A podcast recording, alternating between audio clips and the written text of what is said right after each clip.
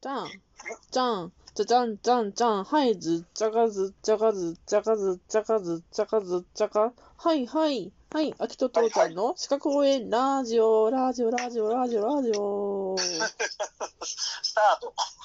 おかげさまでごきょごきょごきょご好評いただいております。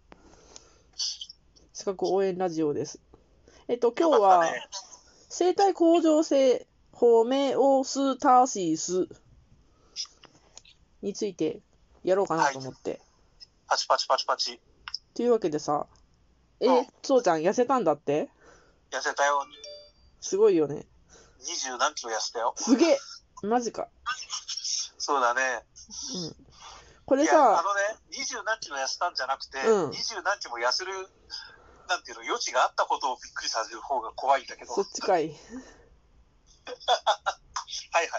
いや、そのさ、痩せると、ダイエットしよった時にさ、バーって体重下がって、で、一時期ととどまって、またバーって下がるっていうじゃん。うんうんうん。あれが、なんで起こるかって、この生体構造性によるものなんですよ。慣れってやっつてね。いうのを話したくって、いきなりダイエットの話を振ってみたら、あ、そう、そうか。 餌にされたんかい、俺は。うん、な、すごいね、20キロ痩せしろがあった。うん、まだあるよ。伸びしろですね。以上ですね。それなんだっけなんか、あるね。あったね。うんでまあ、あの、はいはいこのホメオスタシスっていうのはそのダイダイエットみたいな長期間みたいなうん、ことではい。言われるのもあるんだけどもっとこう短期間短時間なそう例えばあーその今部屋ぬくぬくしとるやんうん、そういう外行く。くと寒いやんうんうんそうだったらブルってなるじゃんうんうんうんうんでこうブルってなったらこう皮膚の血管がギュッて収縮してさ、うんうん。熱がこう外に出かん出ていかんようになはなるわけよ。うん。で、さらに震えることで熱を生み出そうとするわけよ。おうそういうことを行っております。それはすごいぞ。うん。で、逆にね、あの、寒いところから暑いところ行った時には、はーって汗が出たりとか、うんうん。うん。そういうね、あの、体温を一定にするとか、そんな作業のことを、作用のことを生体向上性。はい、何やったっけホメオスタシス。はいはい、覚えたね。 早口で言えないね。まあ、言えなくても、あの、読めたらいいんじゃないそうだね。最最終的には。そうであろう。うんことを祈る。うん。でさ、ま褒めあ、そうね、さっきさ、あの、うんへ寒い部屋、暑い部屋の話したからさ、熱の話したんだけど、うんうん。散熱、う熱を生み出す散熱っていうのと、放熱っていう作業があるんだけど、はいはいはいはい。わかる想像つく。う運動したら散熱して放熱する。ああ、でもなんかそんな感じが、そういうことそんな感じがする。だから、うんうん。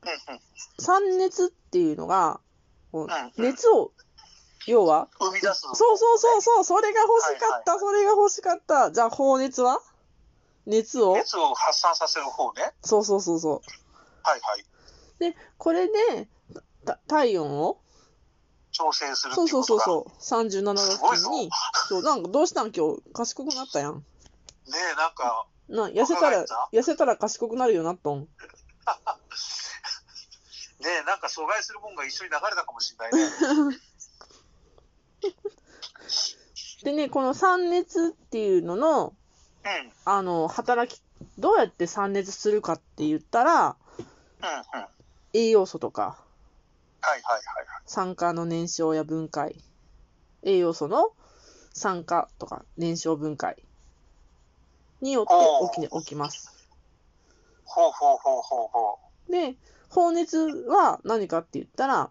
輻射っていう汗とかだうね。ん、とかそうそうそう汗汗汗汗もなんかね私たちが感知しなくってうん。あ 汗あー汗流れてるって感知しない汗があって、それこれね、不感常節、あ不感常節っていう。あ、なんですなんか今日すごいやん。サイトやん、どうしたんあーえ不感情節、そう、不感、だから、感じないかあ自分にか感じないに、蒸蒸発発にと、か排泄ってこ蒸とだ発ね。と排泄、うん、うんうんうんうんうん。不感情。節って言うんですよ。ほう。何にせよ言葉があるもんだね。感じて便利だね。そっちはいはいはいはい。で、まあ、じゃあ、えっ、と、資格試験っぽいことを言うとしたら、うんうん。えっ、と、このほ生態向上性を司っているところは、さあ、どこだし、どこでしょうどこでしょうちょっと、司ってるところ、うん、か噛んでしまった。どこでしょどこでしょう脳みそおの、でもこういうのって大体、なんだろう、よく言うのは、あの、なんだっけ、うなんだっけ視床下部あとか、脳水とー。か、なんかそこら辺の話、あー。なんかさ、一番初めに正解言われたら私どういうリアクション取ったらいいかわからん。あ、ごめん、ボケらんなかった。うん、もう、もうまさに視床下部なんよ。あ、そうなのうん。じゃあ、じゃあ、じゃあ、じゃあ、じゃあ、じゃあ、じゃあ問題。視床下部は脳のどこにあるでしょうこれならわかるまいこれ。は、これならわかるまあのねい。イメージは脳のね、真ん中の下。ああ、そうそうそうそだから、あの、そのまんまなんか背骨につながっていくようなところみたいなイメージ。なんだけど、違うう。いや、すごくすもうそのイメージ合ってます。合ってます合。ってるうん。これはあのよく漫画とかで見るね、えー何の漫画見てんのまあ、ブラック・ジャック先生とかじゃないのあいや違う違うそんなんじゃなかったと思ういここでその名前を出していいのかどうかもちょっと分かんなかったけれど、あ。確かに出てきそうな気がする。うんいやでもなんかさ、うんうんあのーほらよくそういう漫画ってあるじゃないなんかあの感覚がなくなってしまった人とかさあそういうのあ、をあるあるあんだる。みたいなうんうん。でその時に大体こういうところって出てくるじゃないそうね。うん、だから人間のなんかその意識してない人間が自分が意識しないのに勝手にその生きるための何かをしてくれるところって大体そこら辺だみたいな、あるある。うん、イメージがあるんだけれうど、うんんうん。ね、なんかこう、だから脊脊脊髄とか、ね、脊椎か。円髄とかそうさだ、ね円髄切りとか超、超来るよね。そうだねだからコンピューターというところのバイオスのあたりがこれになるのかなと俺は思ってたんだけれど、あああ、そのコンピューターがよくわからんから、なんとも。ごめんねバイオスって電源みたいな感じいやいやいやあのだからコンピューター Windows とかが立ち上がる前にうコんンピューターの全体のそのハードウェアを設定ししするっていうか定義し直すああ、ベーシック IO システムっていうやつだよ。ええまうあ、んそういう感じっぽい気がする。そうだね。だから、まあ、あの要はそ、その後にいろんなアプリケーションがくっついてうんうんうん動き始めるんだけど、そういうアプリケーション一切抜いて、コンピューターが要は動くための最低限の一番最初のそのハードウェアとのあの設定をするっていうところだから、人間が要は何とにかく生きる、うんうん意。識せずに生きるところっていそううそうそうそう、うん。一緒かなと思ったんだよ。そうだね。合ってる合ってる。まだあ多分だからなんかその生態向上性っていうことからも、今さっき言ってたみたいに、その俯瞰うんうん。そうですそうそう、うん、不感情とか説も。要は人間が意識しないところで生きるために何かしようとしてることってことでしょ、うん。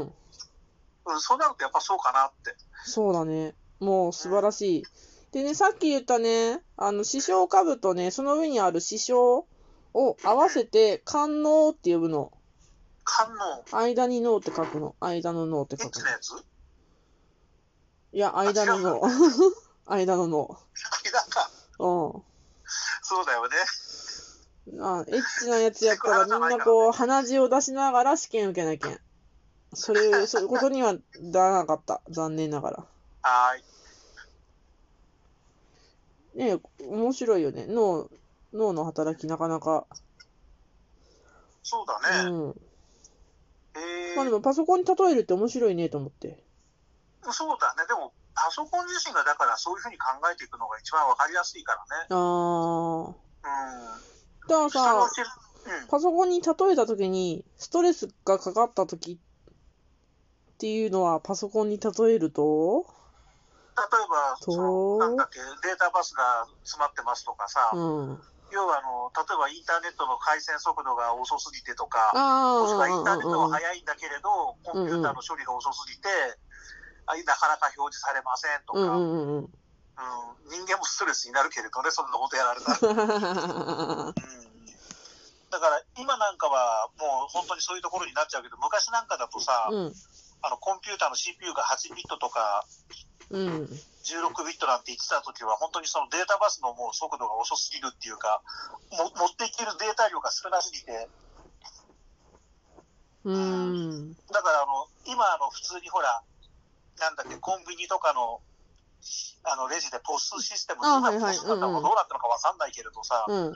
あんなのだって昔はそのコストっていうか、一番そのセンターにあるデータを取りに行かなきゃいけないわけでしうょ。んうんうんうん。それがまあ通信速度も遅い、コンピューターも遅いんでさ、うん。あのピッて、あの、何、バーコード読んでも、1秒かかってもか返ってこないって言って、企画が潰れた時もあるのよ。へえ。うへんえ。こんなんじゃ、お客さんが怒っちゃい ます。まあそんなんで、こんなんじゃお客さんが怒っちゃいますっていうストレス反応の例で、まあ精神的な神経、精神神経疾患、神精神神経疾患っていうのは、なんか抑うつとか神経症で、は内い科的なはい疾患が高血圧とかはい胃とかの十二指腸の潰瘍ね。で、自律神経の疾患は手足の震えで、経心理的とか感覚的な異常で、だるいとか、無気力みたいな感じいろいが。ろそういうのが出てくるわけそだう。そう。うんうんまあね、だからパソコンとかに例えてみると、ああ、そういうことなのねってわかる感じかな。そうだね、あのお互い似通ってるところがあるから、なんかそ合わせてうん、みると、あ覚えやすいのかもしれないそうね。だね。ということで、今日は